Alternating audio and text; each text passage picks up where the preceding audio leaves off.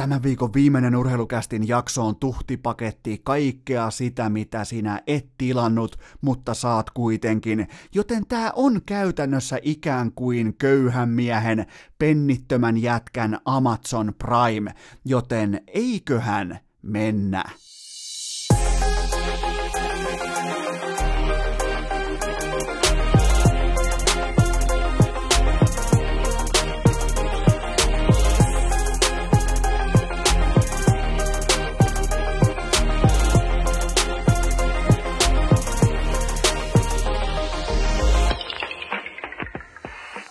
Tervetuloa kaikille kummikuuntelijoille erikoisaikataululla urheilukästin mukaan. On torstai, viides päivä joulukuuta ja Olihan Herran Jumala dramaattiset hetket, kun mä vein Kopen hoitoon, kuulkaa setä tammukalle, otin metron ja otin sieltä metron takaisin, vähän kuin maitojuna kotio päin. Ja sitten kun mä astuin metrosta ulos, niin mä aistin, mulla oli kuin koiran vainu tilanteesta, että nyt on jotain tapahtunut maailmassa, koska hyvä ettei ollut inbox-kari vastassa rappusissa heiluttamassa epäensen lippua, että nyt on Aleksi Virolainen, Aleksi B, kapteenien kapteeni, hänet on vihdoin vapautettu Ensen kellarista.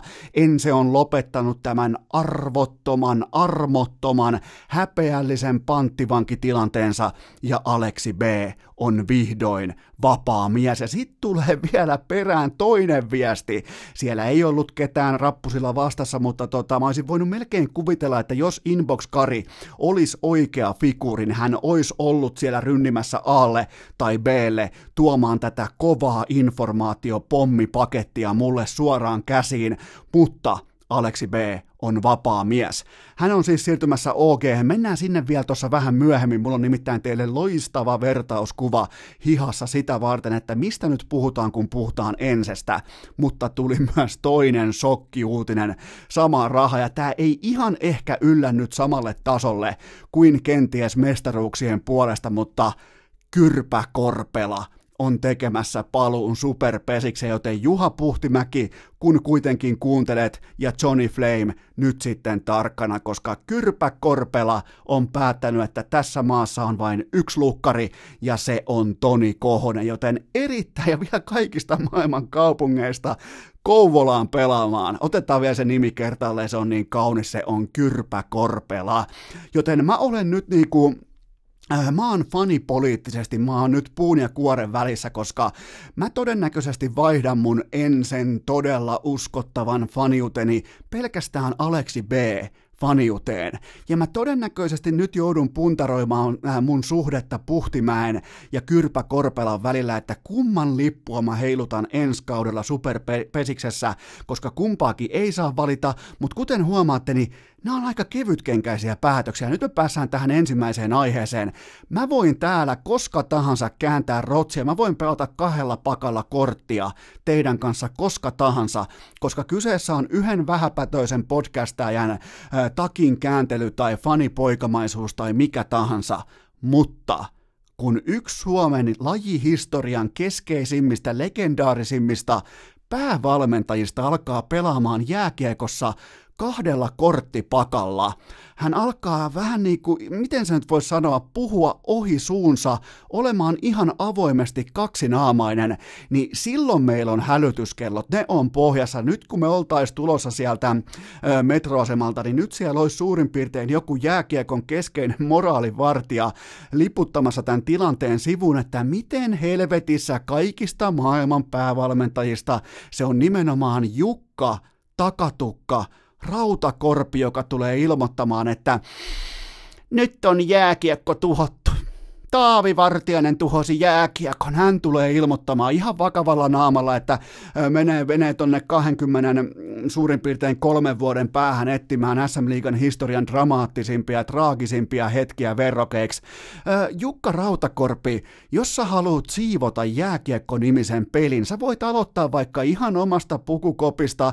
Sä oot tällä kaudella tehnyt jo 20 kertaa pelaajapoliittisen päätöksen, että sä päätät, että teidän Tuukka Mäntylä pukee otteluun, joten älä sätus lässyttämään yhtään mitään siitä, että sua kiinnostaisi yhtäkkiä pelaajien te- turvallisuus tai terveys. Ei tietenkään kiinnosta, mutta nyt kun pääsee kaksinaamaisesti ja opportunismin kultaisella miekalla sohimaan omassa asiassaan, omassa yhteisössään, tulee oikein sankarin viitta päällä kertomaan, että Taavi Vartiainen tuhosi jääkiekon ekassa erässä. Okei, sovitaan sitten, että jääkiekko on tuhoutunut. Yritetään elää sen kanssa, mutta mulle ei me ikinä se läpi, että nimenomaan Jukka Rautakorpi, joka on 20 kertaa päättänyt jo omassa ammatissaan asemassaan, että Tuukka Mäntylä pelaa heillä, ja silloin kun Tuukka Mäntylä pelaa, kaikkien vastustajien päät on targetteja. Se on karu fakta, siitä on 22-23 vuoden otanta, ja me ei pääse siitä asiasta mitenkään irti. Okei, tämä Vartiaisen taklaus, käydään nopeasti läpi nyt kun hän siis tuhosi jääkiekon. Öö, silloin kun isompi pelaaja kiilaa pienempää pelaajaa, varsinkin kun pienemmällä pelaajalla vähän pettää just tasapaino ennen tätä tilannetta. Hän heittää ronkuli kiekon, siihen tulee taklaus kylkeen, tämä pienempi pelaaja on jostain Jumalan siunaamasta syystä, en tiedä mistä syystä, metrin irti laidasta, koska kuitenkin puhutaan verrattain kokeneesta pelaajasta, jonka pitäisi tietää, että pidä se vasen hartia kiinni siinä laidassa. Ja sitten kun tämä isompi pelaaja ei mitenkään dramaattisella vauhdilla, vauhdilla kiilaa sen vastustajan pienemmän pelaajan kohti sitä laitaa, samaan aikaan vasen luistin feidaa alta ja tapahtuu ihan absoluuttinen jyrän alle jäänti. Ja tapahtumaketju oli äärimmäisen valitettava, surullinen ja erittäin traagisen näköinen, mutta siitä mä en kuitenkaan pysty tulee teille nyt ilmoittamaan, en vaikka kuinka haluaisin, että Taavi Vartijainen olisi tehnyt tietoisesti jotakin äärimmäisen väärää, kädet alhaalla, hartia edellä, kiilaus liike, ei turhia luistimen potkuja, ei mitään. Mä en saanut siis, mä en saanut siitä tilanteesta teille nyt maailman suurinta rikosta. Mä oon nyt tosi pahoillani, koska mä katon todella tarkasti nämä kaikki tilanteet, ja mä olen ensimmäinen poliisi tulemassa paikan päälle, jos taklataan päähän, jos tehdään tietoisesti jotakin sellaista jäällä, missä haetaan sitä vastustajan pääkoppaa, haetaan niskan ja hartian seutua, mutta tässä nyt vaan sattu käymään niin, että isompi pelaaja epätasapainoisen pienemmän pelaajan. Se, että se nyt sattuu olemaan Tuukka Mäntylä, niin ei, ei, ja unohtakaa nyt se, että joku Taavi Vartiainen yrittäisi yrittäisi hakea, ei tietenkään yritä. Mäntylä on ihan täysin sinänsä mitätön lopputuloksen kannalta, onko hän kentällä vai ei. Mieluummin melkein jopa vastustajan kannalta on siellä kentällä, kun ei ole, joten unohtakaa nyt se kaikki heti alta pois, mutta mä en nähnyt niin dramaattista jääkiekon tuhoavaa taklausta, koska kun mä näin otsikot, varsinkin Santtu Silvennoisen ankaran pudotuksen, kun sieltä tippui taas se vasara pöytää keskeltä Hakaniemeä, niin, niin totta Hakaniemeä, kun siis Hakamettää jossa Santtu muuten asuu, niin tota, hän, kirjoitti niin kuin hyvä, ettei tullut muistokirjoitus siihen kylkeä ja kaikkea, että pelaaja, kehtasko se laittaa muuten siihen raporttiin, että Mäntylällä ei ole välitöntä hengenvaaraa tai jotain, niin kyllä siellä mopo keulii nyt, ja se kun Rautakorpitti, se on siis tähän mediapeli, se on tuttua Rautakorpea siitä, että yrittää saada liekitettyä sen asian juuri sellaiseksi sen lihan ja sen koko pihvin, kuin hän sen itse haluaa myös syödä, joten ihan puhdasta kaksinaamaista kaksinaismoralismia, opportunismia, suoranaista, jos en nyt sanoisi valehtelua. Jos sulla on siellä itellä Tuukka Mäntylä, niin ei sun joukkuetta, ei sua kiinnosta paskaakaan pelaajien turvallisuus. Älä, älä tuu rautakorpi. Sä toivoi mennä läpi jossain, tota, jos siellä on jotain nettipoikia haastattelemassa. Toivoi mennä läpi jossain, kun joku maikkari tilaa vaikka haastattelun ilman omia toimittajia. Tai toivoi mennä läpi jossain vaikka keskustelupalstoja, mutta toi ei mene läpi tässä ja nyt. Niin tota, se oli ehkä se koko tapahtumaketjun erikoisin ja samalla myös surullisen, surullisen lopputulema. Mä luulen kuitenkin, mä en välttämättä antaisi Vartiaiselle pelikieltoa, koska siinä ei ollut selkeästi yritystä saada vastustajaa minkään näköiseen negatiiviseen positioon suhteessa omaan terveytensä. Se on ihan karu fakta. Tuommoisia tilanteita tulee lätkäkaukolossa koko ajan, mutta jos sä olet metrin irti laidasta ja sulla on just sanoo vasenluistin itsensä irti, se vähän feidaa alta, siinä taisi käydä tota, tai ylipäätään se, että jos pakki on, ja mä ymmärrän pakkeja, mä ymmärrän tässä tilanteessa Mäntylää, sä et välttämättä oota nykypäivän SM-liigassa, että joku tuo taklauksen loppuun asti. Niitä on hyvin vähän niitä pelaajia, jotka tuo tuossa tilanteessa taklauksen mökkiin asti. Ja tota, se on siis surullista. Onneksi on, nyt on mukava nähdä, että Mäntylä on kunnossa, mitään sen pahempaa ei kuitenkaan tapahtunut, todennäköisesti aivotärähdys, ja tota, Ukko on varmasti takaisin askissa, mutta mä vielä kerran sanon sen, mikäli Rautakorvella on Mäntylä askissa, niin silloin Rautakorvella ei ole oikeutta puhua pelaajien terveydestä.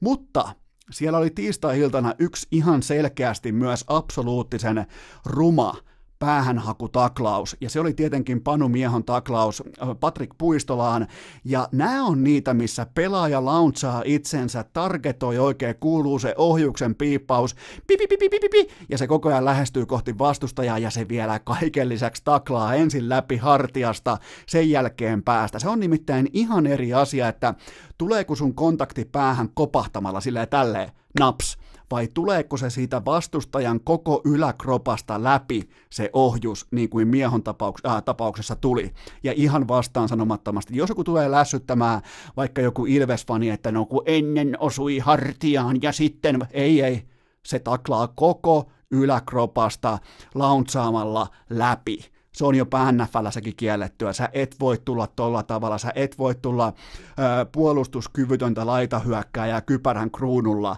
pääkoteloon. Sä lennät saman tien, sä lennät suoraan ulos ottelusta välittömästi. Ja niitä nykyään muun muassa vaikka kollege jenkkifutiksi, niin tarkastellaan erikseen, että mikä se tilanne on. Joten Mieho siihen tapaukseen mä puuttuin. Jos, jos mä olisin jälleen kerran Sampo Liusjärvi nyt tänäkin torstaina, onpa muuten outo päivä muutenkin tehdä podcastia. Jos mä olisin tänä torstaina Sampo Liusjärvi, niin mä antaisin Mieholle, tää on nimittäin hänen toinen nukutuksensa jo tähän kauteen, mä antaisin jo ihan kunnolla semmoista, ja ylipäätään nyt sitten sitä isoa moukaria, mä oon vaatinut sitä ennenkin Mäntylän tapauksessa, nyt sitä isoa moukaria pöytää täällä on päähän taklausviikot taas menossa, niin miten olisi vaikka 25 pinnaa koko runkosarjasta sivuun, miten olisi vaikka 33 prosenttia koko runkosarjasta sivuun, miten olisi vaikka, koska se aina kun tulee pelikieltoa, se on myös palkatonta aikaa sille pelaajalle. Kun sä kosket siihen tärkeimpään tekijään, eli palkkanauhaan ja palkkapussiin, niin tämä loppuu kuin seinään. Ja siitä on esimerkkejä myös NHLstä, mutta ennen kaikkea NFLstä se laji on ihan erilainen kuin 15 vuotta sitten, 10 vuotta sitten, koska pelaajilta vietiin, jos sä tienaat vaikka vuodessa 350 000 dollaria, jos siihen lyödään 200 tonnin sakko, päähän kohdistuneesta kypärän kruunutaklauksesta, niin se loppuu, se loppuu silloin se toiminta, se loppuu siihen. Sulla, sulla, loppuu, sulla loppuu rahat, sulla loppuu elinkeino, sulla loppuu kaikki. Joten tota, mä ootan edelleen sitä päivää, kun nämä otetaan tosissaan ja siellä aletaan ihan oikeasti antamaan, antamaan semmoisia 20, 25 pelin pelikieltoja. Silloin kun sitä päätä haetaan tietoisesti, silloin kun siihen tullaan oikein erikseen siihen kärkikarvaan, että vittu jos toi jätkä tekee nyt sen virheen, mitä se tekee aina oman pään lähös, että se droppaa kiekon rystyllä va- omalle pakille. Jos se sen tekee tässä vaihossa, mä käyn noutaa siltä leuan irti ja laitan sen mun himas omassa miahon kesämökin siihen terassiin hakkaan sen yhdeksän tuuman naulalla. Siis tällaisia ajatuskehyksiä, kun mä pystyn jopa täältä asti noteraamaan, niin mä ootan, että sen näkee myös Sampo Liusjärvi. Joten tota, kerrataan vielä Vartiaisen taklaus, valitettava, erittäin valitettava ja Öö, ei välttämättä niin traaginen kuin otsikot, ei etenkään Santun otsikot, mutta hei, mä oon, mä oon Santun uhri. Mä, mä menen aina ensimmäisenä lukemaan, mitä Santtu sanoo, joten se vika on mussa. Mutta Vartiaiselle en antaisi pelikieltoa, todennäköisesti tulee joku ehkä kaksi tai kolme peliä, mutta miehoa mä koulisin nyt ihan kunnolla. Siis silloin kun alkaa pelikeus ylipäätään olemaan kaksi numeroa, niin aletaan osoittamaan, että ollaan edes osittain tosissaan. Mutta sitten taas toisaalta tämä on SM-liiga ja koskaan ei pidä yllä, tai koskaan ei pidä ladata odotuksia liian korkealle, koska me saadaan kuitenkin pettyä. Urheilukääst joka maanantai, keskiviikko ja perjantai, Spotifyssa, iTunesissa ja SoundCloudissa. Mutta ennen kuin jatketaan tällä pettymyksen ankaralla tiellä, mulla on teille pikainen K18 tuoteinformaatio. Sen tarjoaa Coolbet. Huomenna on perjantai, se on itsenäisyyspäivä, siellä on kättelyjono, mutta mikäli triplaus kiinnostaa, niin se alkaa ihan normaalin tapaa. Sille ei ole mitään pyhäpäiviä. Se on perjantai, se tarkoittaa sitä, että se on myös triplausperjantai, eli perjantaina, lauantaina ja sunnuntaina vähintään kolmen kertoimella osumat talteen. Paljon vaikeampaa kuin mitä voisi näin niin kuin paperi paperilla kuvitella, ja ainoa voitollinen kaava on se, että pelaat ikuisesti ja aina muutenkin vedonlyönnissä sinkkukohteita, pelaat vain ja ainoastaan markkinatoppikertoimia, pelaat vain ja ainoastaan ylikertoimia, ja pelaat vain ja ainoastaan nämä kampanjat minimipanoksella. Se on ainoa kuivahko, se ei ole kauhean popcornin tuoksuinen kaava, mutta se on karu fakta, että vain se voi pitää sun pään pinnalla koko vuoden juoksussa, joten kaikki lisäinfo perjantain triplaukseen Kulpetin sivustolta ja kaikki pelaaminen totta kai K18. Urheilukääst! Mintissä kuin Kaapokakon villapaita. Teilläkin on varmaan joskus käynyt sillä tavalla, että te törmäätte johonkin urheiluaiheeseen kolumniin tai tekstiin tai artikkeliin tai mielipidekirjoitukseen, joka on niin absoluuttista hevosen paskaa, että sä et pysty mitenkään ravistamaan sitä lyijyistä sisältöä enää sun iholta pois, vaan se seuraa sua se artikkelin sisältö, se tulee sun perässä, se on jossain täällä syvä ajattelun aivonystyröissä tallessa ja mulle kävi tällä tavalla viikonloppuna, koska huuhkajien lohko arvottiin, ja Helsingin Sanomien toimittaja kirjoitti kolumnin siitä, ihan siis täysissä sielun voimissaan, ihan siis niin kuin oikeustoimikelpoinen ihminen, urheilutoimittaja, kertoi, että huuhkajat tarvitsee talvisota-mentaliteettia, että nyt lähdetään sotaan, ja pitää pystyä kaatamaan talvisota poterosta ensin Venäjä, Tanska ja sitten vielä Belgia, niin tuota, vaikka mä en ole toimittaja, mä en ole urheilutoimittaja, mä en ole journalisti, Mä olen vain pieni ja piskuinen podcastaja, joka siis katsoo urheilua ja kertoo, mitä urheilusta ajattelee. Niin silti mä tunsin koko urheilumedian mittakaavassa eräänlaista armotonta myötähäpeää, just sitä kuuluisaa oman reiden raapimismyötähäpeää, kun mä luin tätä hevonpaskaa, mitä Helsingin Sanomat meille toitotti. Ja nyt mä yritän, vaikka on itsenäisyyspäivä viikko ja vaikka siirrytään aiheeseen, mitä on kapteen, äh, kapteenius leijonissa oikeastaan, niin mä yritän silti pysyä nyt irti sotavertauksista, koska se oli ihan hirvittä. Se, se, miettikää nyt ylipäätään, että kuinka missä mielentilassa sun pitää olla, että sä avaat sun penaalin, satat sieltä kynän esiin ja sä teet kolumnin siitä, että nyt muuten sit yhtäkkiä tarvitaankin talvisota mentaliteettia, että nyt jos joskus, niin nyt sitä tarvitaan. Koko karsinat suur, suurin piirtein ää, dominoivaa, dynaamista, älykästä, fiksun opettajan jalkapalloa, mutta nyt nyt kun mennään EM-kisoihin, niin ei muuta kuin saatana sukset jalkaa ja rynnäkkökivääri selkää ja kohti vastustajan selustaa kiepata jäniksen lenkillä, niin kyllä meillä, meillä on talvisota valmis, mutta tota, se kertoo tällä hetkellä koko tämä talvisotakulttuurin vertaaminen, se kertoo siitä, että vieläkään ei olla kypsiä astumaan seuraavalle tasolle urheilussa, mikä nyt olisi ehkä jo pikkuhiljaa se olisi enemmän kuin tervetullut alkaa ottaa vastaan, että mentäisiin vähän niin kuin, mä en nyt haluaisi sanoa, että Suomessa ei ymmärretä, mutta ei tuolla muualla maailmassa, niin ei siellä nyt ihan hirveästi sotaan palata joka toisessa lauseessa. Siellä ei ole kentät täynnä koko ajan sota-alueita ja siellä ei ole talvisota, mutta onhan se hienoa, jos ei pysty mitään muuta metaforaa kaivaa. Miettikää, kun mäkin aina, aina kun mulla olisi vaikka, nyt vaikka viikonloppuna on Andy Ruiz vastaan Anthony Joshua, niin miettikää, jos mun verbaliikka riittäisi just tasan tarkkaan siihen, että Andy Ruiz on Suomi ja Anthony Joshua on suuri ja paha Neuvostoliitto ja tässä meillä on nyt talvisota. Miettikää, jos jokainen vertaus lähtee siitä, että toinen on Suomi, toinen on Neuvostoliitto ja siinä keskellä on talvisota, niin kyllä tästä tulee helvetin kuivaa ja tylsää toimintaa. Mutta tota, annetaan, se, annetaan se kuitenkin vielä Helsingin Sanomille, koska niiden Äh, täytyy kuitenkin muistaa, että niiden urheilutoimitus on ihan totaalinen vitsi, joten sinne aika mukavasti pullahtaa Messi yksi tämmöinen äärimmäinen sota, suorastaan sota, sotaa ihannoiva friikkikirjoitus, joka niin kuin ohuesti ää, leimahtaa myös jalkapallon puolelle. Mutta unohdetaan kuitenkin se ja puhutaan jääkiekosta ja siitä, että Mikko Koivu sai viime sunnuntaina tuhat ottelua täyteen NHL ja Koivu on mun papereissa viimeinen sellainen suomalainen huippuurheilija tai oikeastaan tarkemmin ottaen jääkiekkoille, joka on noussut lajinsa huipulle, vaikka laji on pieni, niin kilpailu on silti pyramidin huipulla, se on kova, ja hän on noussut huipulle pelkästään vain ja ainoastaan sen kuuluisan, nyt väistellään niitä sota, sotavertauksia oikein huolella, sen kuuluisan suomalaisen sisun kautta, koska Koivu ei ole koskaan ollut kauhean hyvä. Ja mä haluan teille nyt vähän pohjustaa tätä lausevalintaa, mutta silloin tämän kyseisen talvisodan jälkeen, kun tehtiin rauha, jos te olette lukenut historian kirjaa, niin Suomihan laitettiin aivan polvilleen, minkä kautta Suomi nousi takaisin jaloilleen. Se oli sillä, että laitettiin leukaan rintaan, mentiin duuni, tehtiin hommia, oltiin ei oikein missään ennen Nokiaa. Suomi ei ollut missään asiassa, ei voi sanoa, että olisi ollut maailman kärkeä. Niin siihen mennessä painettiin hihnaa, painettiin, grindattiin, hinkattiin, tehtiin hommia ja noustiin askel kerrallaan kohti sitä, että ollaan niin kuin omilla jaloillaan seisomassa. Sitten tuli toki Nokia, joka toi 100 miljardia, miettikää 100 miljardia euroa Suomeen rahaa, jätti tänne. Kaikki ne kerrannaisvaikutukset, Nokia, 100 miljardia euroa, mutta se kuitenkin se Suomen polvilleen, Suomen jaloilleen nostanut yhteiskuntaluokka, niin se on kuitenkin perustuu sellaiseen, että laita haalarit päälle, mene duuni, tee töitä, älä kysy hintaa, laita toistoi sisään, leimaa kellokortti kuin Tsikakossa konsanaa, älä valita, älä, älä, älä, älä valitse, älä ylipäätään, älä, valite, älä valita tai valitse sun työpaikkaa, vaan meet vaan töihin, teet hommia, raskas teollisuus, mikä tahansa.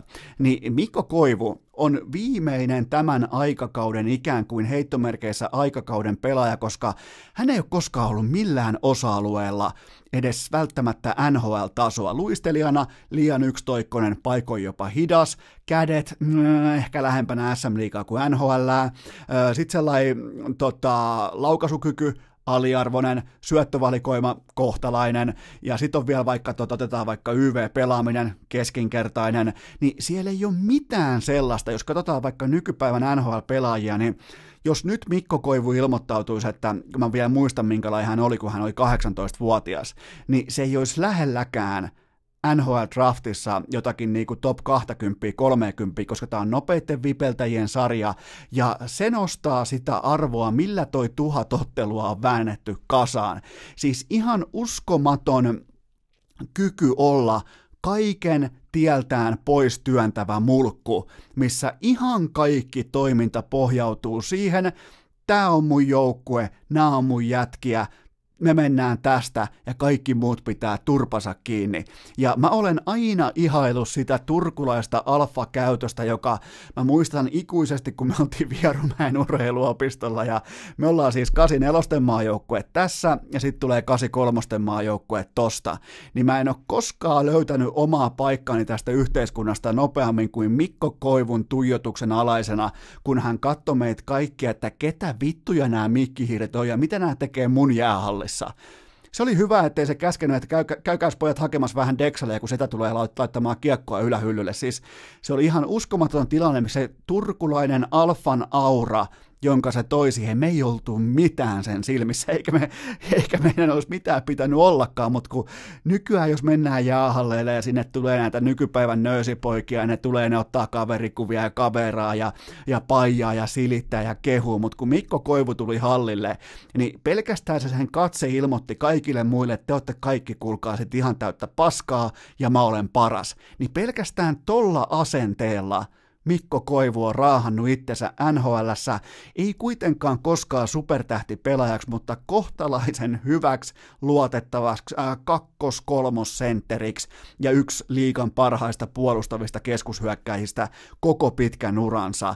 Joten tota, Näitä asioita mä pohdin, koska nykyään kaikki supertähdet, mietitään vaikka Mikko Rantanen, aika pitkälti samaa kokoa, samaa näköä, vähän jo, on jopa niinku sama, paljon mukavempi jätkä, ja miettikää nyt, kun mä olisin aikoinaan kysynyt Mikko Koivulta, kun ennen hänen isoa sopimusta olisin kysynyt, silloin jos mulla olisi ollut vaikka podcasti, mä olisin vaikka silloin kysynyt, että hei tota, Mikko, että tuutko podcastin vieraaksi, niin se olisi varmaan ottanut kännykän pois multa ja laittanut sen sinne Turun pörssin johonkin kassakaappiin, että älä soita mulle enää ikinä, saatana.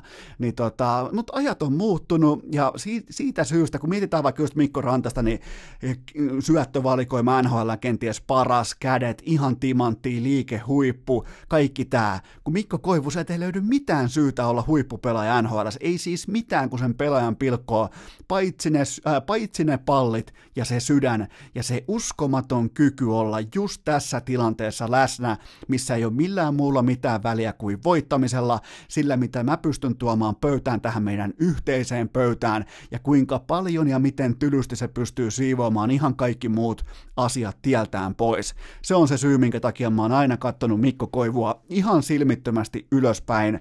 Ja toinen syy on se, että, että nyt kun mä pääsin tähän pohjustukseen, niin nyt kun tätä tuhatta ottelua tarkastelee ja miettii Mikko Koivun uraa, niin ää, niin tota, hän on mulle se kaikkien aikojen leijonakapteeni. Hän on se, nyt kun on itsenäisyyspäivä viikkoja, on hyvä vähän puntaroida sitä, että ketkä on sulle tai ketkä on sun, äh, sul voi olla vaikka Sakukoivu, sul voi olla ihan kuka tahansa, sul voi olla Herra Jumala vaikka Mörkö Marko, olkoon, ei se mitään, mutta mulle se on aina Mikko Koivu, joka varsinkin Pratislavan MM-kisoissa ilmoitti koko muulle joukkueelle, että kuulkaa jätkät, jos tässä on ollut Vancouverissa jotain puhetta, kun silloinhan NHL-pelaat hyvä, ettei yrittänyt sel- selättää ja heittää Jukka Jalosen ulos bisneksestä, ulos joukkueesta, niin se oli Mikko Koivu, joka ilmoitti, että hei jätkät, mä teen nyt arvovalinnan, mä teen sen valinnan, että mä ostan kaiken sen, mitä Jukka Jalonen mulle myy, ja mä ostan sen teidän kaikkien edessä siten, että mikään ei ole epäselvää tästä sekunnista eteenpäin.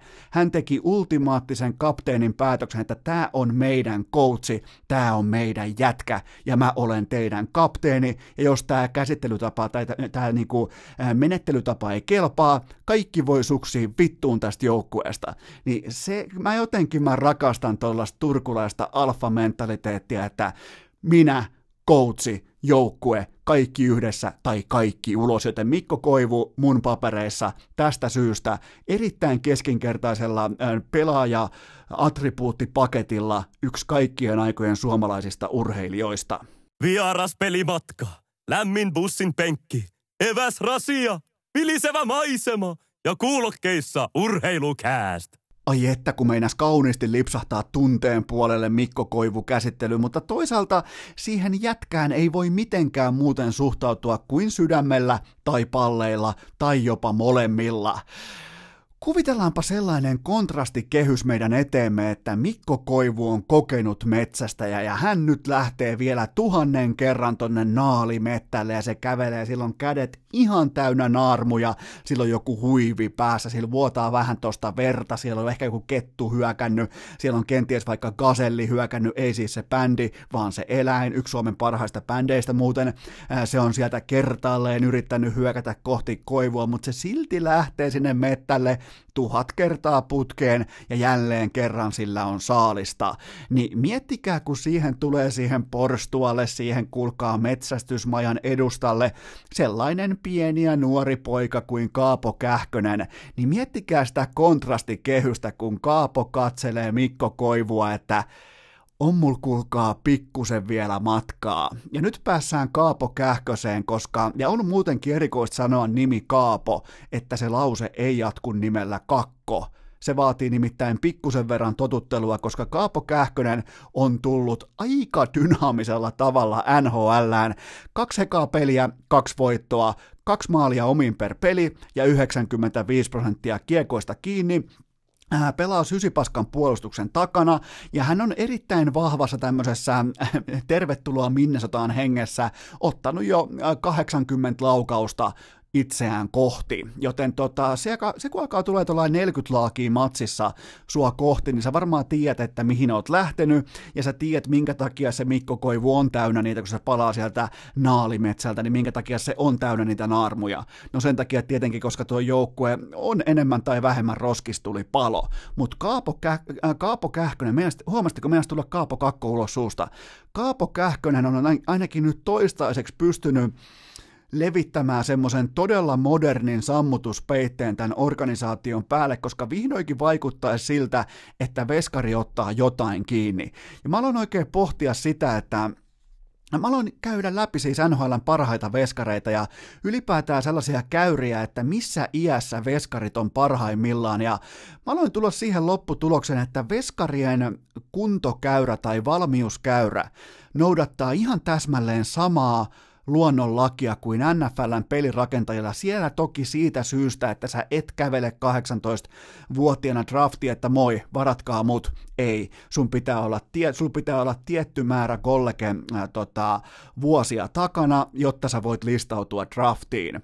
Mutta kuitenkin jääkiekko maalivahit, niin milloin olette viimeksi vaikka nähnyt oikeasti luotettavan, oikeasti laadukkaan vaikka 19-vuotiaan NHL-vahdin, milloin viimeksi 20 Kuka olisi sellainen vaikka 21-vuotias veskari, joka olisi teille ilmoittanut omilla otteillaan, että hän on tullut here to stay, hän on varma, hän ottaa kaikki kiekot kiinni. Okei, joku Carey Price tai joku äh, Mark-André Fleury tai kumppani, ne tuli muistaakseni aika vakuuttavalla ryminällä sisään. Mutta kyllä se muuten kuitenkin on aika harvinaista, että sieltä tullaan niinku ihan valmiiksi, että ei muuta kuin ukkoa askii vaan ja kiekkoa kiinni. Joten Kaapo Kähkönenkin on 23-vuotias, ei mikään lapsi, ei mikään junnu, ja hänellä on tällä hetkellä ihan kaikki eväät lyödä nhl läpi. Hän on iso kokonen, hyvä liikkeinen, hänellä on ihan helvetinmoiset kivet. Näitte varmaan tässä toisessa ottelussa, niin en mä tiedä, jos mulla olisi toinen NHL-matsi, mä olisin maalivahti. Ylipäätään olisin niin hullu, että, tai niin kuin idiootti, että mä olisin maalivahti, koska tuossa lajissa voi olla vaikka kenttäpelaaja, voi olla vaikka huoltaja, valmentaja, mitä tahansa. Okei, Kähkönen on maalivahti, siitä poikki, mutta tota, en mä tiedä, lähtisinkö mä hakemaan välittömästi osumaan vastustajan tyhjään maaliin, mutta just nyt me päässään siihen, että mitä on valmistautuminen. Kun sä olet NFLn pelirakentaja, niin sä et voi pelata yhtään eri tavalla kuin sun parhaana iltana kollegessa. Sä et voi olla mitään muuta kuin aito oma itses. Ja nyt just Kaapo Kähkönen toi välittömästi oman aidon itsensä tonne jäälle, koska se hakee Harri Säterinkin selostamana, se hakee sitä maalia, niin miksei se hakisi sitä Floridassa? Se ei ole kuitenkaan yhtään sen kummosempi laji, kaukalo on vähän pienempi, ukot liikkuu kovempaa, mutta se on kuitenkin ihan samassa paikassa se maali. Joten tota, oli ilo nähdä, koska toihan on vaan ohikiitävä mm, kahdeksan sekuntia sekuntia, toi on ohikiitävä viisi sekuntia jääkiekon historiassa, mutta se antoi mulle heti sellaisen kuvan, että aha, toi jätkä pelaa omilla vahvuuksilla, toi uskaltaa olla oma itsensä, koska kun sä tuut veskarina tai pelirakentajana mukaan näihin liigoihin, niin kyllähän jos sä et ole oikeasti henkisesti tasapainossa, niin sä joko yli tai alipelaat. Ja tässä tapauksessa Kähkönen on ihan täysin oma itsensä. Samaa hommaa tehtiin tutossa, on playerit, runkosarja, mikä tahansa. Mä maalia, mä teen sitä mitä mä osaan. Mulla on yksi varmaan todennäköisesti nyt jo NHLn parhaista mailla-peleistä. Niin tota, tässä on hyvin paljon samaa kuin siinä, että miten NFL-pelirakentajat, jotka on siinä lajissa ja kaikissa muissakin pallopeleissä ylivoimaisesti arvokkain pelipaikka. Joten tota, Tämä kaikki kuitenkin vaati Kähköseltä maisemanvaihdoksen Raumalle, siellä kaksi vakuuttavaa sesonkia, sitten hattukourassa bussilla ympäri Amerikkoja AHL, oikein kunnon rautaliika meininkiä, ja sitten ihan kaikki torvet soiden omana itsenään, omana värikkäänä persoonanaan NHLään, eikä pyydä keltään anteeksi. Se vaatii munaa, se vaatii kojonesta, ja sen ilmineeraa sen kojoneksen kovuuden, koon ja kaiken sen tota, momentumin ilmineeraa meille se hetki, kun sä olet ruukien veskari, sun toka ilta nhl sä haet heti tyhjään nuottaan osumaan ihan vain siksi, että sä oot Kaapo Kähkönen ja sä teet samaa pihapeleissä, sä teet samaa Raumalla, sä teet samaan Tutossa, joten mikset sä tekis samaa myös nhl joten tota, juuri tästä, juuri tästä on veskareissa kyse, että älä ylipäätään kiirehdi mihinkään, älä juokse, älä, älä ota turhia juoksuaskeleita, älä haaveile välittömästi jostakin kimaltavasta ykkösveskarin paikasta. Kato vaikka tällä hetkellä, jos olet nyt vaikka nuori veskari siellä, kato tällä hetkellä, että ketkä on NHLn parhaita maalivahteja, tsekkaa niiden ikää, Tsekkaa kuinka monta vuotta ne on grindannut vaikka NHL, äh, korjaan AHL, liigaa. Antti Rantakin on tällä hetkellä, se on jo konkarivahti NHL, se kuitenkin kaikki oli vasta syntymässä silloin 2012-2013 Porin Joten tota, fiksua uran rakentamista ja fiksua sellaista, että älä mene sinne, älä heitä itseäsi tuleen, jos sä et ole henkisesti valmis, koska toi pelipaikka tuhoaa sieluja ja on hienoa nähdä, että Kaapo Kähkönen, se paino askiin ihan täysin omana itsenään. Mikäli urheilukästi laatu tahi sisältö ahdistaa sinua, niin muista itkeä siitä pitkin internettiä, sillä kaikkia varmasti kiinnostaa. Ja nyt kun tämä iloinen ja sympaattinen ja suoraan sanottuna jopa söpö Aleksi B on luikkinut karkuun ensen pelottavasta tyrmästä, niin mä ajattelin, että tähän perään sopisi NBA-katsaus, mutta mä en pysty vetämään, koska LeBron James – 34-vuotias vähän pappakaljumainen konkari unohti viime yönä, miten koripalloa pomputetaan. Hän päätti, että en muuten pomputa enää ollenkaan ja mä katon vielä tuomaria silmiin ja mä katon, että mitä tuomari tekee. Tuomari päätti, että ole hyvä Lebron, tää on sun laji, tää on sun liiga, sut pitäisi olla logossa, joten tee koripallolla ihan mitä haluat. Se oli taas yksi irvokas hetki tästä sairaasta liigasta, kun tähtipelaaja päättää,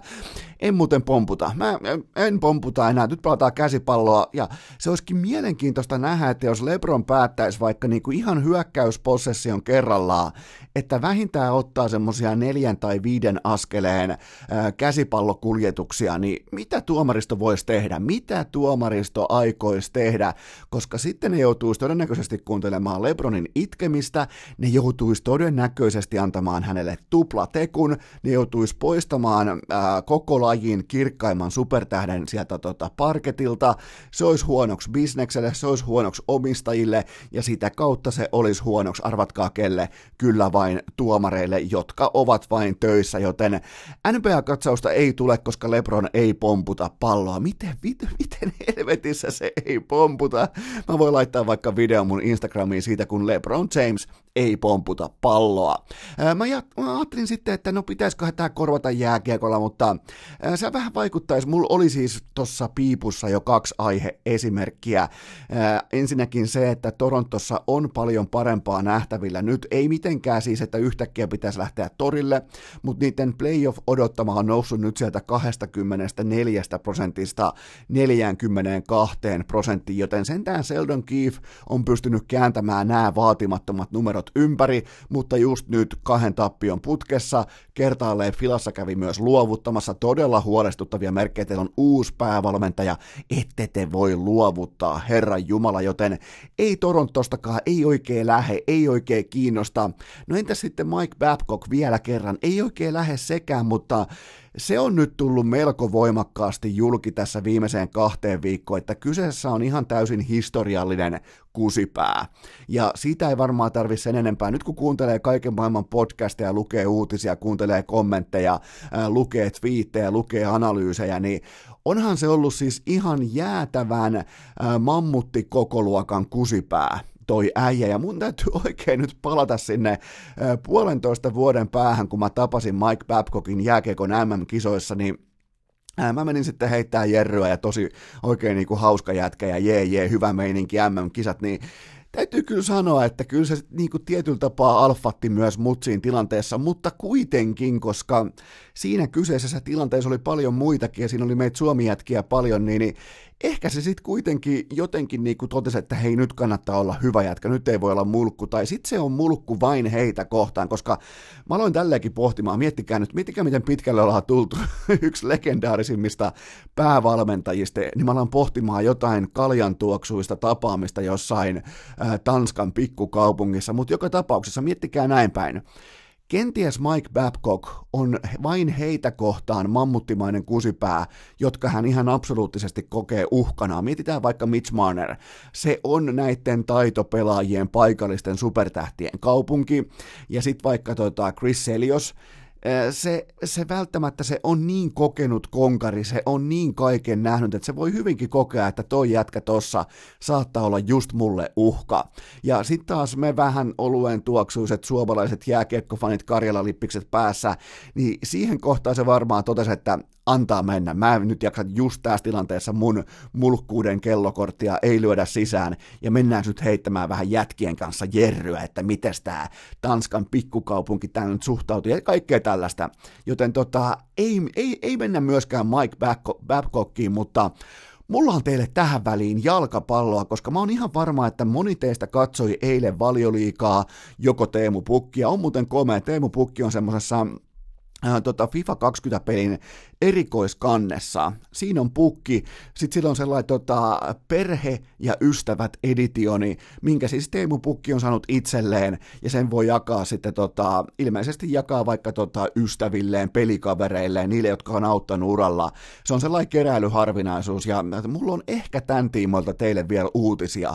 Huom, ehkä, ei välttämättä, koska mulla on sellainen kutina perseessä, että mäkin pääsen käsiksi tällaiseen yhteen keräilyharvinaisuuspeliin, ja pääsen sen teille myös jakamaan, mutta mun mielestä se on hienoa, että tuollainen jättiläinen kuin Electronic Arts, niin vähän vaikka on pienempikin pelaaja, kuten vaikka Teemu Pukki, niin siellä reagoidaan, siellä otetaan välittömästi tällainen kansallissankari tiukasti esille, ja nyt taas eilen iltana maali, ei riittänyt voittoa, ei riittänyt pisteeseen, mutta maali on aina maali, niin osa teistä varmaan katsoo tota, osa teistä varmaan katsoo Manchester Unitedin ja Tottenhamin peliä, ja aika moni teistä varmasti katsoi Merseysidein derbiä, ja puhutaan nopeasti siitä, että jos te katsoitte viimeisenä mainittu, eli Liverpool-Evertonia, te näitte, halusitte tai ette, niin te näitte jalkapallon tulevaisuuden. Se on tossa, se on tuollainen, sen on pakko olla tuollainen, koska silloin jos jalkapallo haluaa vieläkin tästä kasvaa, se haluaa kosiskella uusia kuluttajamarkkinoita, missä on rahaa, eli USA, Aasia, siellä kentällä pitää tapahtua jotain. On se sitten ihan mitä tahansa, kuhan siellä tapahtuu jotain.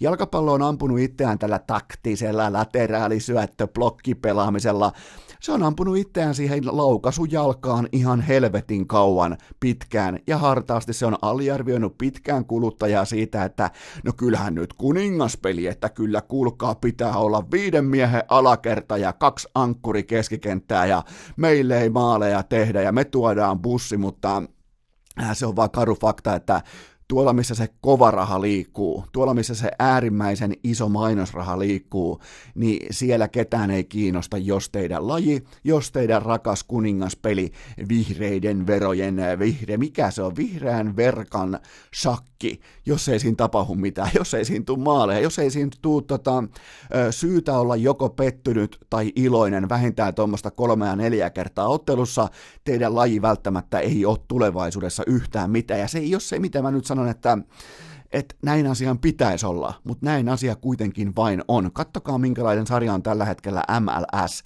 Se kertoo teille aika pitkälti sen, että mitä USAn kuluttajamarkkina, se kaikista tärkein markkina, mihin se on tuon lajin muokannut. Siellä tehdään tuommoista 3,2 maalia iltaa kohden ja siellä hyökätään, siellä ei puolusteta, siellä koko ajan ajatellaan ää, ajatellaan sitä, että miten me voidaan tehdä maali vastustajan. Siellä ei niinkään ressailla sitä koko ajan, että mitäs, mitäs jos toi vastustaja tekee meille. Okei, me tehdään yksi enemmän. Siellä voitetaan koko ajan maalintekokilpailuiden kautta noita tota, ää, mestaruuksia, ja siellä on myös playoff-järjestelmä, siellä on ihan älytön haippi normi jalkapallossa. Tällä hetkellä se siis varastaa, se, se pöllii tällä hetkellä faneja koripallosta, se pöllii, siellä on siis NBS on tällä hetkellä, no ei johdu edes siitä, että LeBron James ei muista enää vanhana ukkona pomputtaa palloa, vaan se johtuu siitä, että NBS on aivan liikaa tarpeettomia otteluita, suurin piirtein tuonne All-Star-taukoon saakka, ja tota, ja siellä ei tapahdu riittävästi. Siellä ei siis vaan yksinkertaisesti ole kilpailua riittävästi.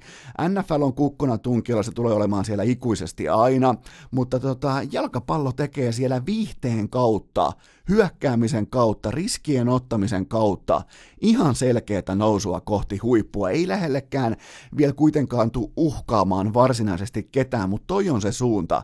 Ja mä lupaan, alleviivaan ja takaan teille, että se suunta on myös Euroopassa samanlainen.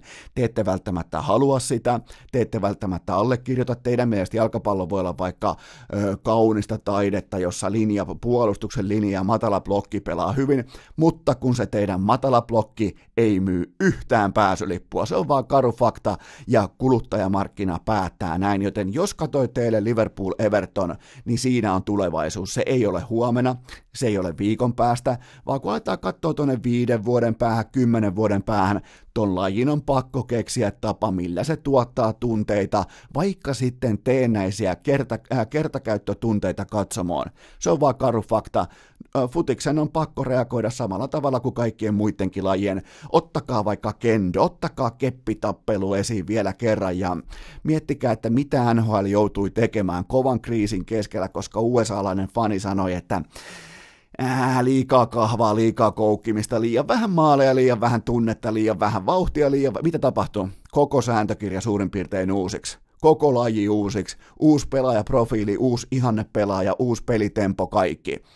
Kattokaa Liverpoolin pelaamista kaikki jätkät alle 150 senttisiä, kaikki liikkuu, kaikilla on enkelin kosketus palloon, niillä on peuran jalat, ne liikkuu ihan jumalatonta kyytiä koko ajan, riistä, reagoi, hyökkää viidellä, ota riskejä, näe se potentiaali, että sä saat pallon vastustajan maali ennemmin kuin näet sen uhkakuvan, että sun maalialueelle voi käydä jotain, kaikkea tätä, siinä on tulevaisuus Jürgen Klopp ja Liverpool, joten tästä tulikin, tästä ei tullut NPA-katsausta, ei tullut NHL-katsausta, vaan tulikin jalkapallon tulevaisuuden katsaus, joten se oli kaunista jalkapalloa, varsinkin se ensimmäinen jakso, jossa ei ollut minkäännäköistä huolta siitä, että mitä jos toi meidän verivihollinen nyt pääsee yllättämään. Kummatkin joukkueet helvetin rohkeita jalkapalloa, ja tollasta jalkapalloa on helppo printata, sitä on helppo paketoida ja konseptoida viihdetuotteeksi, jota myydään heille, jotka eivät vielä ymmärrä. Joten tota, siinä on mun profetia, mutta se ei toisaalta kyllä ole mikään profetia, koska se on ihan karu fakta, että kuluttajamarkkina tulee ohjaamaan myös kuningaspeliä. Urheilukääst! Minoreista majoreihin jo vuodesta 2018. Mulla on elämässä muutamia marginaalisia itsestäänselvyyksiä, kuten vaikkapa se, että sulla pitää olla ulkojääkassissa aina vähintään yksi mandariini mukana, söit tai et, sen pitää olla mukana. Toinen on vaikkapa se, että kun sä teet niitä sun iltaleipiä vaikkapa just ennen laadukasta Liverpool-Everton-ottelua tai vaikka Manchester United-Tottenham-matsia, niin sun pitää ymmärtää jättää se kinkku siihen päällimmäiseksi. On se kinkku, on se mitä tahansa silavaa, on se mitä tahansa lihalähtöistä metukkaa, niin se pitää olla juuston päällä, koska jos sä teet sen päinvastoin, sulle ei ole mitään käyttöä. Ja yksi itsestäänselvyyksistä on totta kai se, että kaikilla pitää olla nähtynä Christopher Nolanin viimeisin ja samalla myös viimeinen Batman. Siinä on sellainen hetki, kun Batman heitetään kylmästi ja mitään tuntelematta tyrmään. Bane voittaa Batmanin myllyssä ja heittää hänet tyrmään ja sitten Batmanin pitää siellä kasata itsensä. Ensin pitää saada selkäkuntoon, sen jälkeen pitää ymmärtää se, että sä et pääse kiipeämään sieltä tyrmästä ylös, jos sä käytät köyttä. Ja nyt me päässään mun suosikkiaiheeseen, eli tietenkin enseen ja siihen, miten ensen organisaatio piti todella kylmällä tylyllä ja vastaan sanomattomalla tavalla Aleksi Btä kyseisessä se ei välttämättä ole ihan aito tyrmä, mutta se on vähintäänkin E-tyrmä. Joo, kyllä, se on E-tyrmä, missä pidettiin Aleksi Btä. Häntä pidettiin siis käytännössä ihan täysin panttivankina, pyydettiin lunnasrahoja ja vihdoin OG tuli äh, sekin kanssa sisään ja sitten sen osakkaat, kuten tämä muuttuu koko ajan vaan irvokkaammaksi, osakkaat tarkastaa, että aha, onko hintalappu oikea, sitä on uumoiltu, että Aleksi Bn ulosostopykälä on jossakin 500 tonnin vaiheilla, niin siellä sitten Aleksi, Punaviini, Jalli ja kumppanit aprikoi siellä Sanin johdolla, että no otetaankohan me tarjous vastaan vai ei. Ja miettikää nyt siellä ex-kaverit, ex-pelaajat, sit puuttuisi enää Vasikka Aerial tai sitten Junnu Sergei tai jopa Testo Sami Mersusa kanssa tulee tekemään jotain päätöksiä, mitkä pitäisi olla organisaatiotasolla. Ihan puhutaan niin kuin NHS puhutaan GM-tasosta, jopa omistajatasosta, niin siellä on lapset tekemässä aikuisten päätöksiä. Nyt vihdoin tämä pelleily on ohi ja Aleksi B on vapaa mies ja hänet on siis treidattu, hänet on siirretty, hänet on myyty OG. Mulla ei ole nyt tästä mun uudesta suosikkijoukkueesta mitään muuta sanottavaa kuin se, että mä olen aina kannattanut. Siis mä kerron teille nopeasti tarinan, kun mä synnyin kuulemma tuolla tota, mm, suurin piirtein 23. päivä tammikuuta ja paikkana oli Lahden Päijät-Hämeen keskussairaala, niin mä vaan muistan, että mun ensimmäisessä vauvakuvassa ne sairaalan pedin ne synnytyslaitoksen lakanat oli OGn väreissä, joten niin kauas mennään mun autenttisessa, täysin vastaan sanomattomassa OG-fanituksessa, joka nyt sattumoisin vaan puhkeaa pintaan tässä Aleksi B. siirron myötä. Mutta nyt on sitten vihdoinkin suomalaisen e-urheilun Goat on saanut siirrettyä. Mä oon iloinen, tuottaja Kope on iloinen ja Inbox Kari. Silleen var- varmaan voisin kuvitella, että Inbox Karin e-heijari ei lopu ennen joulua ja se ei johdu Jeesuksesta, vaan tässä tapauksessa Jeesus teki jo uuden tulemisen ja hän on siis totta kai Aleksi B.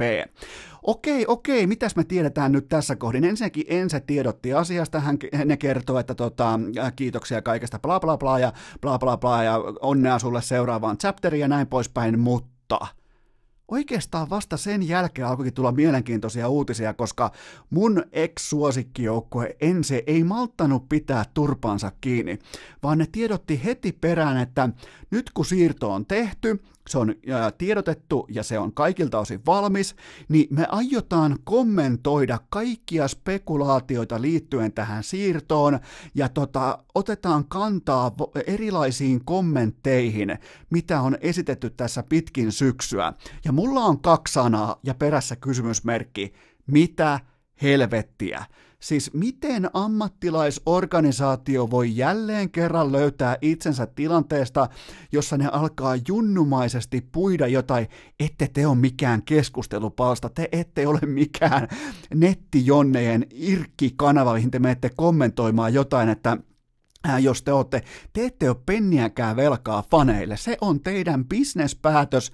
Te halusitte teidän omistajat, Aleksi Jalli, kumppanit, no siitä ei nyt onneksi sentään Vasikka Aerial ei omista yhtään siivua tuosta koko kakusta, mutta ne päätti keskenään, että ne haluaa eroon tuosta jätkästä, ja te omistajat, kello on isoimmat valtakirjat osakeyhtiössä ja isoin äänioikeus tästä, tästä johtuen, te päätitte, tämä on organisaatiotason päätös, te ette tykännytkään enää leikkiä Aleksi P. kanssa, koska se vaatii, että kaikki tekee omat kotiläksyt ja se vaatii, että opetellaan kartatulkoa ja se vaatii, että jos sovitaan vaikka, että jokainen reenaa vaikka jotain savukranaatin heittoa kymmenen tuntia, niin se näkee, jos kukaan ei treenaa sitä sekuntiakaan.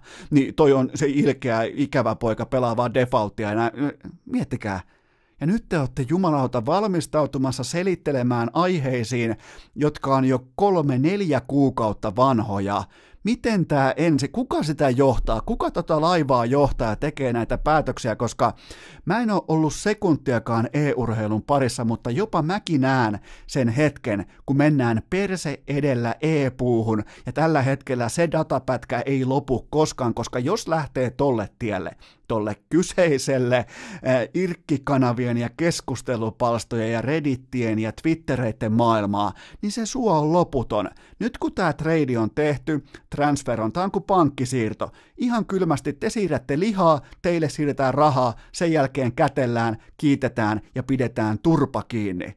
Oletteko te kuullut jotain sellaista Ottakaa vaikka teidän suosikkijoukkue, vaikka valioliikasta tai NHLstä tai NFLstä, Kuuletteko te kauhean usein, että aletaan selittelemään jälkikäteen liittyen johonkin aiempaan spekulaatioon, joka taas koskee aiheeseen, joka on saatettu just äsken maaliin? Miettikää, maistelkaa, haistelkaa vähän tätä tilannetta.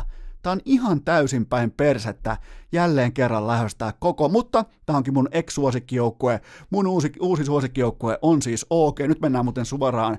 Mun ei pitäisi googlettaa OG, OGCS, mutta nyt opitaan samalla kun mä googletan, koska vaikka kyseessä on siis mun ö, pitkän linjan suosikkijoukkue, niin tota, mä joudun nyt vähän käymään luntaamassa, että mistä nyt oikeastaan puhutaan, mutta nämä on, kato näitä, tervetuloa mukaan suoraan lähetykseen, niin tota, siellä on tällaisia jätkiä kuin NBK, sit on Issa, sit on Mantuu ja sit on Valde. Noni, välittömästi jo parempi kuin ensi ikinä.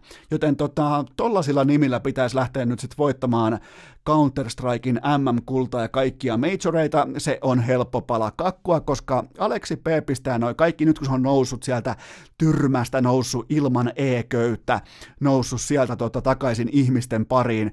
Antaiskohan muuten, tuliskohan muuten nyt vihdoin, oiskohan tämä hevonpaska jopa siinä pisteessä, että tuliskohan Aleksi B. jopa nyt urheilukästiin vieraaksi, koska Tarjous on ollut sisällä yhtä kauan kuin tämä farsi on jatkunut, ja jos hän oli siellä e-tyrmässä nyt näin kauan ilman, miettikää nyt kun ensin ottaa netinkin pois ja pöllii kännykän, ja oli varmaan vääränmerkkinen kännykkäkin, kun pitäisi olla Samsung, ja sitten Twitterissä lukeekin, että sent by iPhone, ja kaikki on kusessa ja kaikkia vituttaa, niin tota, tulisikohan Aleksi B. nyt vieraaksi urheilukästiin, koska nyt olisi aika niinku puuropata olisi kohtalaisen herkullisesti katettuna tuolle jakaustukkaiselle supertähdelle.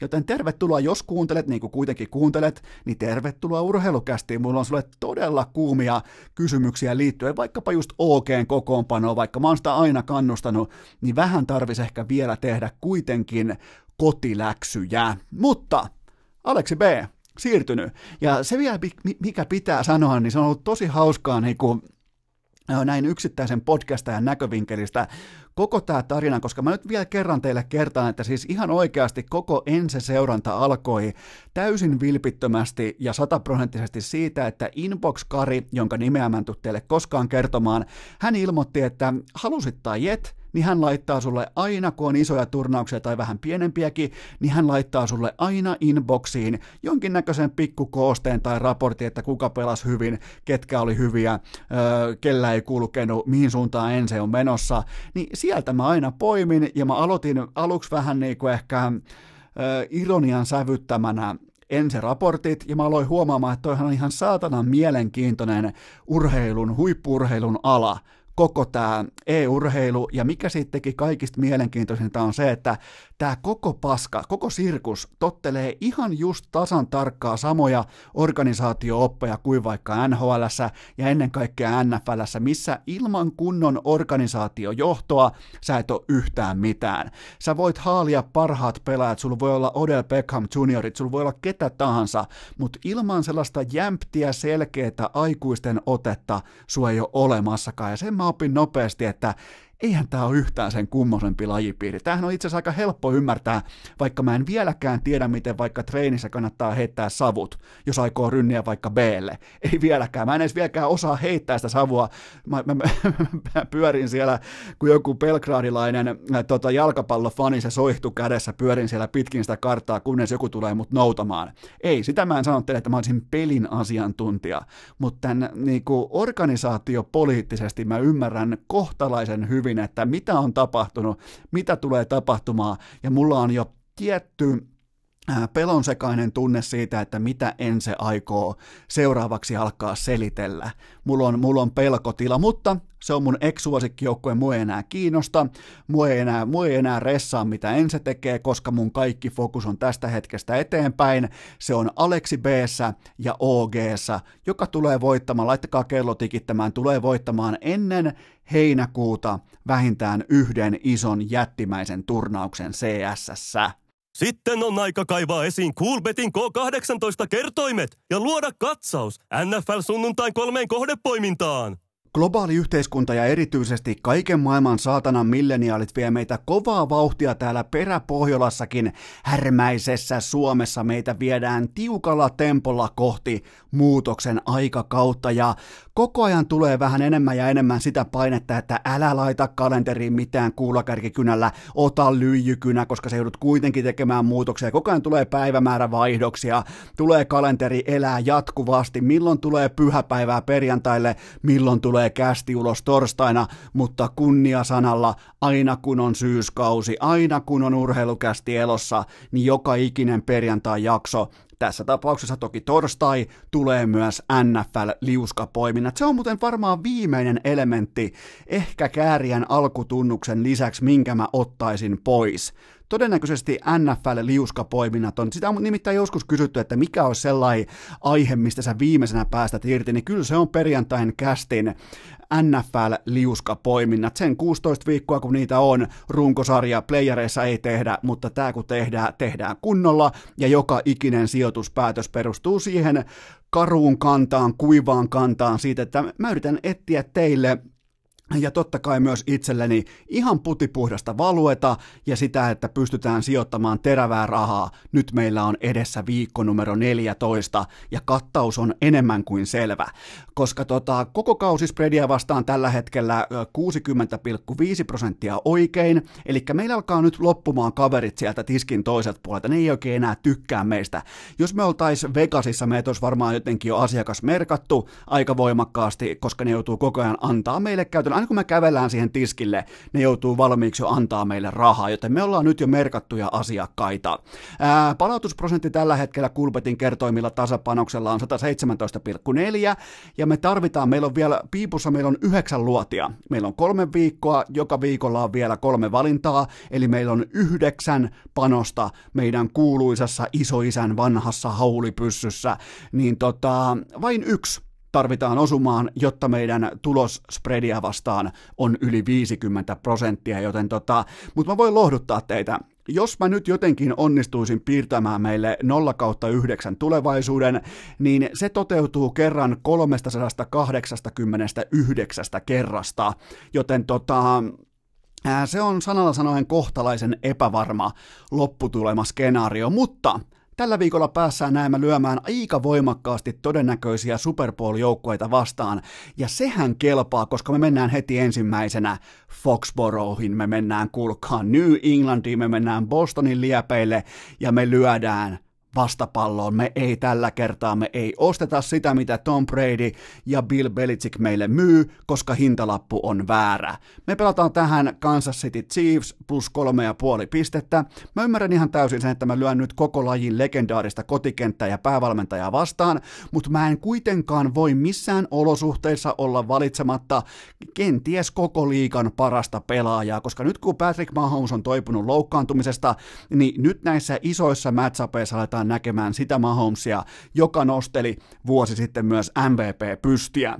Ja Tom Brady ei ole välttämättä ollut edes keskinkertainen, vaan heikko, siis ihan koko kauden, huonompi kuin Mitch Trubisky. Se on ihan kaikki, mitä pitää tietää Bradyn luokattomasta kaudesta, siis todella surullisen heikko kausi, ja tolle joukkueelle tekohengitystä on tarjonnut vain ja ainoastaan todella laadukas puolustus, ja samoin myös special-tiimit. Se on erittäin, se jää usein mainitsematta New Englandilta, mutta niiden erikoisjoukkueiden pelaaminen, se on aina tip-top, ja niidenhän valmistautuminen alkaa siitä, että jos meillä menee hyökkäykset tasan, jos meillä menee puolustukset tasan, me voitetaan sut erikoisjoukkueilla, ja se on niiden vahvuus. Mutta mikäli se Houston Texans pystyy polttamaan New England Patriotsin takakentän, niin siihen kyllä kykenee myös Patrick Mahomes, Hill ja Kelse ja kumppanit. Siellä on täynnä, se sivurajat on ihan täynnä nopeutta, keskellä on monsteri, Patrick Mahomes voi levittää sitä palloa ihan mihin tahansa kentän kolkkaan. Mä en anna niin isoa respektiä tolle puolustukselle, koska kyllä tässä vaiheessa kautta toi puolustus pitää pystyä jo opiskelemaan, ja etu on kuitenkin nykysäännöillä, kaikki nämä tota, vastaanoton häirinnät, kaikki vihellykset, kaikki liput, niin toi sarjahan on tehty Patrick Mahomesia varten, siis siinä on se prototyyppi pelirakentaja, jota toi liiga haluaa myydä, ja siitä syystä myös hän saa todella paljon etua puolelleen tuomareilta, toki ansaittua etua, mutta kuitenkin.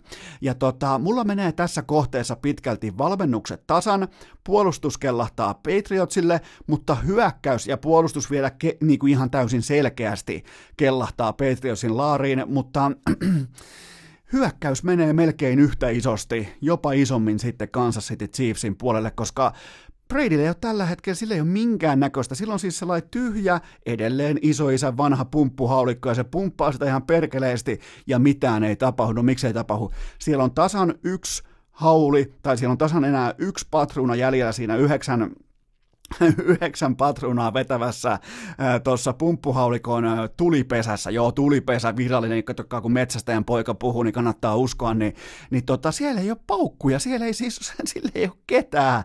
Mä en ole koskaan nähnyt Tom Bradya näin alastomana, en siis viittaa siihen, onko hänellä vaatteita päällä vai ei, vaan siis aseidensa tiimoilta, kelle pystyy jakamaan ja levittämään palloa, tuolla ei ole ketään, ja toi juoksupeli on pitänyt ihan täysin hengissä ton porukan tähän saakka. Ja se, mikä on vielä hyvä tämän kohteen kannalta, niin Kansas City Chiefs on kylmänkelin ulkojoukkue, joten Patriotsilla ei ole samaa etua kuin Dallasia vastaan, ja Dallasia vastaan Patriots ei saanut yhtään mitään aikaan. Ja panoksilta tämä ottelu on ihan tajuttoman suuri, ja Patriotsilla käytännössä on kotietu panoksena pöydän keskellä. Joten mä otan tähän pisteet, mä otan paremman pelirakentajan, ja mä otan paremman hyökkäyksen, ja mä otan ennen kaikkea sen hyökkäyksen, joka on ladattu, jos niillä on nyt jälleen kerran se isoisä vanha haulikko kädessä, niin siinä on tämä tota, yhdeksän patruunaa vetävä tulipesä, niin siellä se on ladattu ihan täyteen se koko, kun se Patrick Mahomes, kun se pumppaa ja pumppaa, niin koko ajan lähtee, kun tuolla, kukasta oli tämä Nummela Mäkelä ampuja olympialaisissa, kun tulee savikiekko alas, niin sieltä kuulkaa putoaa, kun Doug Huntissa riekkoa alas koko ajan, kun tota, Patrick Mahomes pumppaa. Joten tota, Kansas City Chiefs plus kolme ja puoli pistettä sunnuntaina, erittäin kiehtova AFC, hyvä ettei kukkotappelu, erittäin, erittäin, tässä nimittäin voi siirtyä myös Soihtu, voi siirtyä Bradyltä Mahomesille, ja ää, tässä on kaksi huippuvalmentajaa, kaksi oikein, niin kuin, ai että kun tulee hyvä matchup, mutta mennään seuraavaan kaksi äärimmäisen laadukasta joukkuetta, mutta tämä saattaa nyt yllättää, minkä mä valitsen, mutta mä valitsen kuitenkin Buffalo Billsin ja Baltimore Ravensin kohtaamisessa isäntäjoukkue Billsin plus kuusi pistettä koska tota, mä otan kotikenttää ja mä siis, mä toivon, että nyt tämä kotikenttä tuo, tuo mukanaan myös sen buffalolaisen ihan totaalisen tällaisen niinku hevonpaska sirkus dildon heitto hurmoksen, tuohon otteluun. Mä toivon, että siellä ollaan siinä Dildon heitto kännissä sunnuntaina paikallista aikaa yhdeltä iltapäivällä, koska sitten mä toivon vielä lisäksi paskaa keliä. Mä toivon, että tämä valmennus, erittäin älykäs valmennus, ottaa tosta kaiken edun puolelleen. Ja Buffalo tulee matsiin pitkältä huililta, niillä oli siis kiitospäivän peli, ja niiden esitys Dallasissa oli dynaaminen, se oli vastaan sanomaton, se oli siis, se oli ylimarssi se oli varmaan yksi vakuuttavimmista vierasotteluista koko kauden. Totta kai myös Baltimoren esitys tuolla tota, Los Angeles Ramsin vieraana esimerkiksi nekin oli kovia, mutta kyllä tämä oli, tämä oli tylyesitys. Mä ootan todella paljon tasaisempaa ottelua kuin tuulipukukansa, ihan siis jopa niin kuin detaljitason taistelua. Ja niin uskomaton kuin Lamar Jackson onkin siis mun papereissa, niin kuin varmaan myös sun papereissa, ihan selkeä MVP tai mm, sitten Russell Wilson. Itse asiassa jos se palkinto nyt jaettaisiin vaan jommalle kummalle näistä hienoista pelaajista, mä oon niiden kanssa ihan täysin fine. Mutta tota, Tästäkin kimalteesta huolimatta odotuksiin nähden, Baltimore on tällä hetkellä 12 pelin jälkeen spreadia vastaan vain 6 ja 6. Kuudesti biitannut ja kuudesti kaatunut spreadia vastaan, joten ei siellä ole mitenkään niinku hurjasteltu tai kaahattu tai siellä ei ole mitenkään niinku lähetty teurastamaan tai siellä ei ole välttämättä löydetty kuitenkaan niinku sellaisia avaimia, mikä tekisi tuosta joukkueesta ihan täysin superylivertaisen, jos sallitte tällaisen niinku mega-adjektiivin käytön. Joten tota, 6-6 spreadia vastaan ei ole vakuuttava ja se perustuu, mä kerron kohta mihin se perustuu, mutta samaan aikaan Buffalo koko liigan paras joukkue spreadia vastaan, kahdeksan koverausta, kolme vihkoon ja yksi push eli void, eli tasapeli. Joten tota, siinä mielessä Buffalo on jälleen kerran mun papereissa alihintainen. Mä otin, että ne olisi tähän peliin suurin piirtein ö, plus kolme ja puoli pinnaa, plus kolme pinnaa, mutta ne on kuitenkin plus, äh, plus kuusi pinnaa, ja mä otan sen. Ja se, mikä Baltimorea, minkä takia ne ei ole coverannut spreadejä, on se, että se on kelloa tappava juoksujoukkue, joka juoksee ihmisten yli, ohi, ali, mitä tahansa, ja se tarkoittaa sitä, että ne pystyy manipuloimaan kellon juoksutusta siten, että ne pystyy coveraamaan itselleen, tai siis ne pystyy suojelemaan ö, omaa johtoasemaansa juuri niin kuin ne itse haluaa. Ne ottaa tarvittavat first downit, ne tappaa kellon, voittaa pelin. Ne ei lähde, ne ei lähde, niinku, tuul, ne ei lähde niinku ampumaan sitä suoritusta mitenkään yli. Ne tekee sen, mitä pitää, ne tekee sen, mitä tuoteselosteessa lukee, voitetaan jalkapallopelejä. Siitä syystä ne ei ole piitannut spreadejä kuin kuusi kappaletta. Mä luotan riittävästi Josh Allenin ja Buffalon puolustukseen ja ennen kaikkea Buffalon juoksupeliin. Se on vähän salakavalan hyvä tohon liigaan, nimittäin ne on viidenneksi paras. Totta kai Baltimore on ihan täysin niin kuin kukkuna tun, äh, tunkiolla juoksupelissä, mutta kuitenkin Buffalo viidenneksi para, äh, paras rushing attack koko liigassa.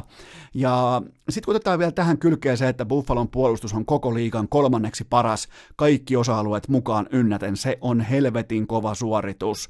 Joten kotikenttä, luotettava pelirakentaja, erittäin laadukas valmennus, ja sitten tämä aika dynaaminen, melkein koko liigan paras puolustus, ja sitten vielä kuusi pinnaa eteen, ja dildot lentää pitkin Buffalon jenkkifutis pyhättöä, ja paskakeli tulee räntää lunta kaikkea, mä otan sen enemmän. Tämä on jopa niinku, Mä useimmiten en enää tule teille toitottamaan sitä, että joku näistä on selkeästi niin kuin viikon ykköspikki, mutta jos pitäisi vain yksi ottaa näistä poiminnoista, niin mä ottaisin tämän Buffalo plus kuusi, kuusi pistettä.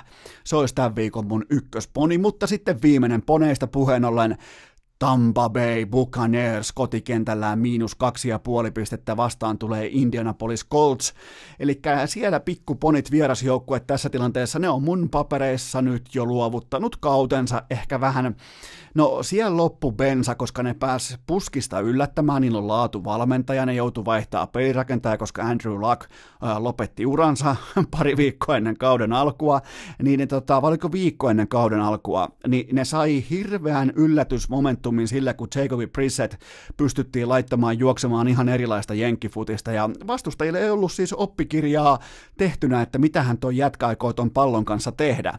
Joten tota, nyt se on kuitenkin syöty, se yllätysmomentti on kokonaan poissa, ja mä en olisi koskaan uskonut, että mulla mahtuu James Winstonin NFL-joukkue mun NFL-viikon liuskalle, mutta tässä sitä kuitenkin ollaan Tampa Bay miinus kaksi ja puoli. Okei, Tampa tulee tähän otteluun nyt sitten kahden matsin blowout-putkessa. Ne on voittanut ihan pystyyn kävellen kaksi matsia putkeen. Ensin Atlanta vieraissa 35-22 ja sitten Jacksonville vieraissa 28-11. Ja James, nyt tulee kova tila, tulee äärimmäisen kova torstai-tilasto teille. James, James Winstonin viimeiset yksi ottelua, yhteensä nolla syötön katkoa. Miettikää, huu, ei yhtään syötön katkoa viimeiseen yhteen otteluun. Ihan uskomaton niinku, onnistuneiden jenkkifutisiltojen putki hänellä. Se on ihan täysin niinku, ennen näkemätöntä, että hän ei menetä palloa. Joten tota, no vitsit sikseen, Tampan heittohyökkäys on koko liigan neljänneksi paras, vastaavasti Indianapoliksen heittohyökkäys on yksi liigan huonoimmista. Ja mä luotan siis siihen, että Winston ei menetä palloa, ja siihen, että Saguil Barrett ja kumppanit ottaa vähintään sen 5-6 säkkiä tähän iltapäivään, ja joista Barrett ottaa sitten itse vähintään sen kaksi. Silloin nyt jo 14,5 säkkiä tältä kaudelta, ja vähän sellainen niin kuin varjoissa muhiva vuoden puolustajatyyppinen pelaaja.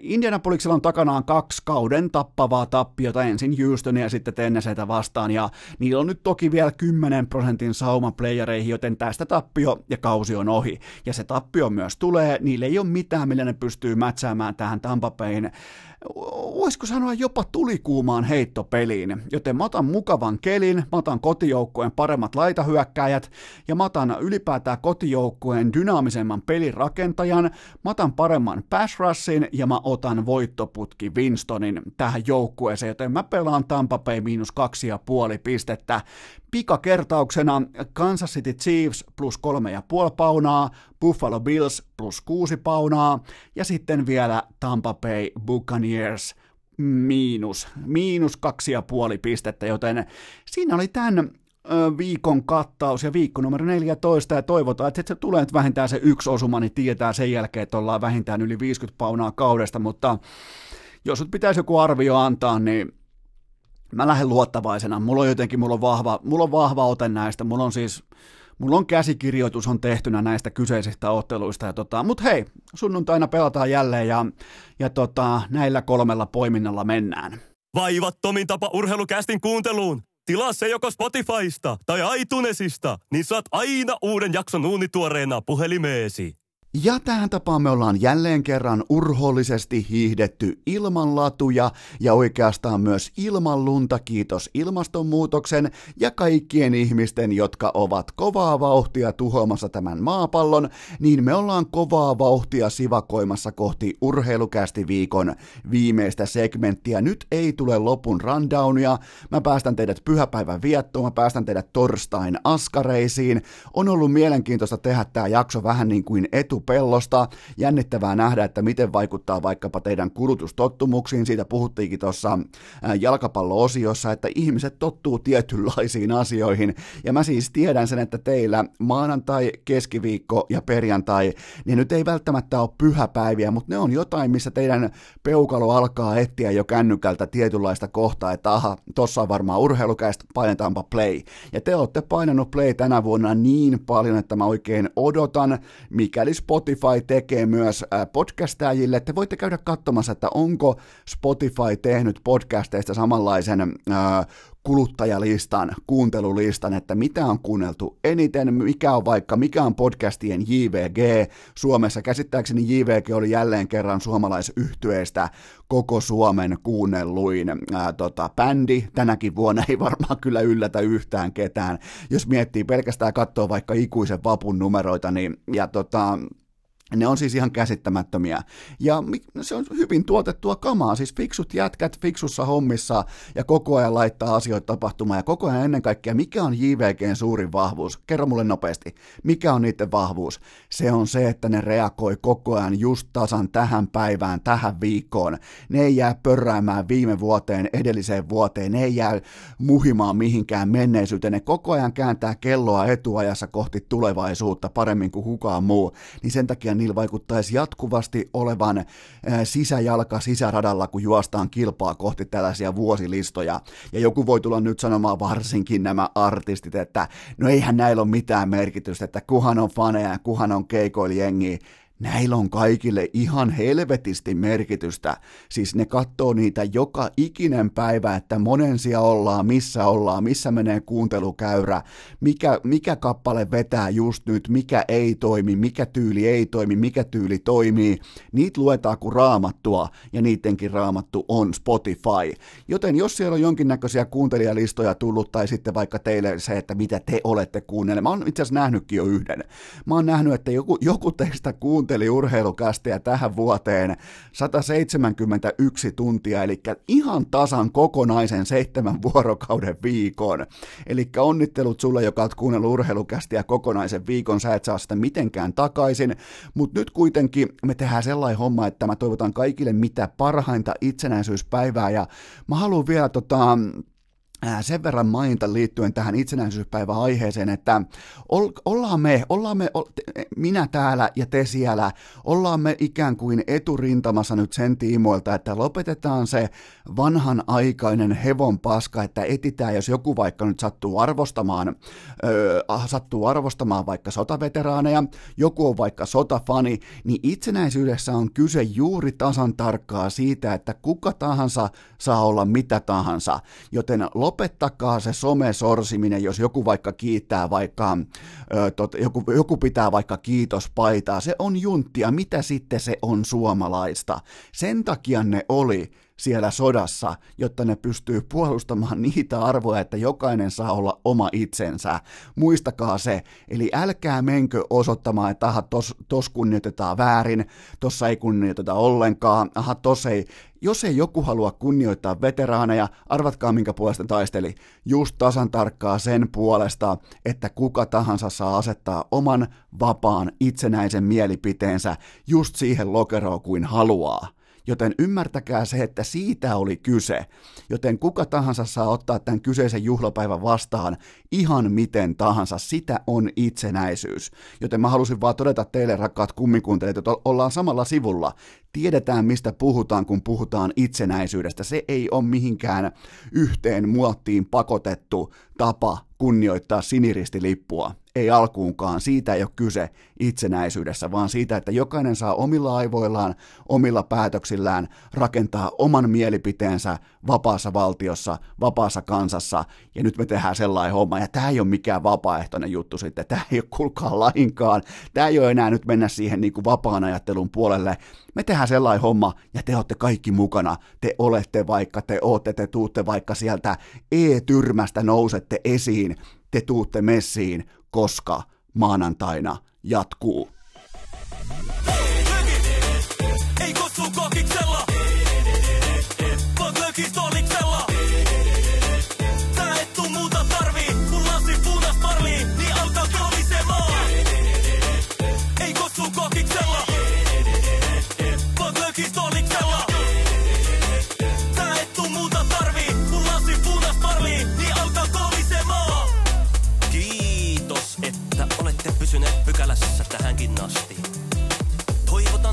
kaikki tervetulleeksi myös jatkossa. Muistakaa nauttia elämästä arjen vastoinkäymisistä huolimatta. Allekirjoittanut kiittää ja kuittaa. Peliä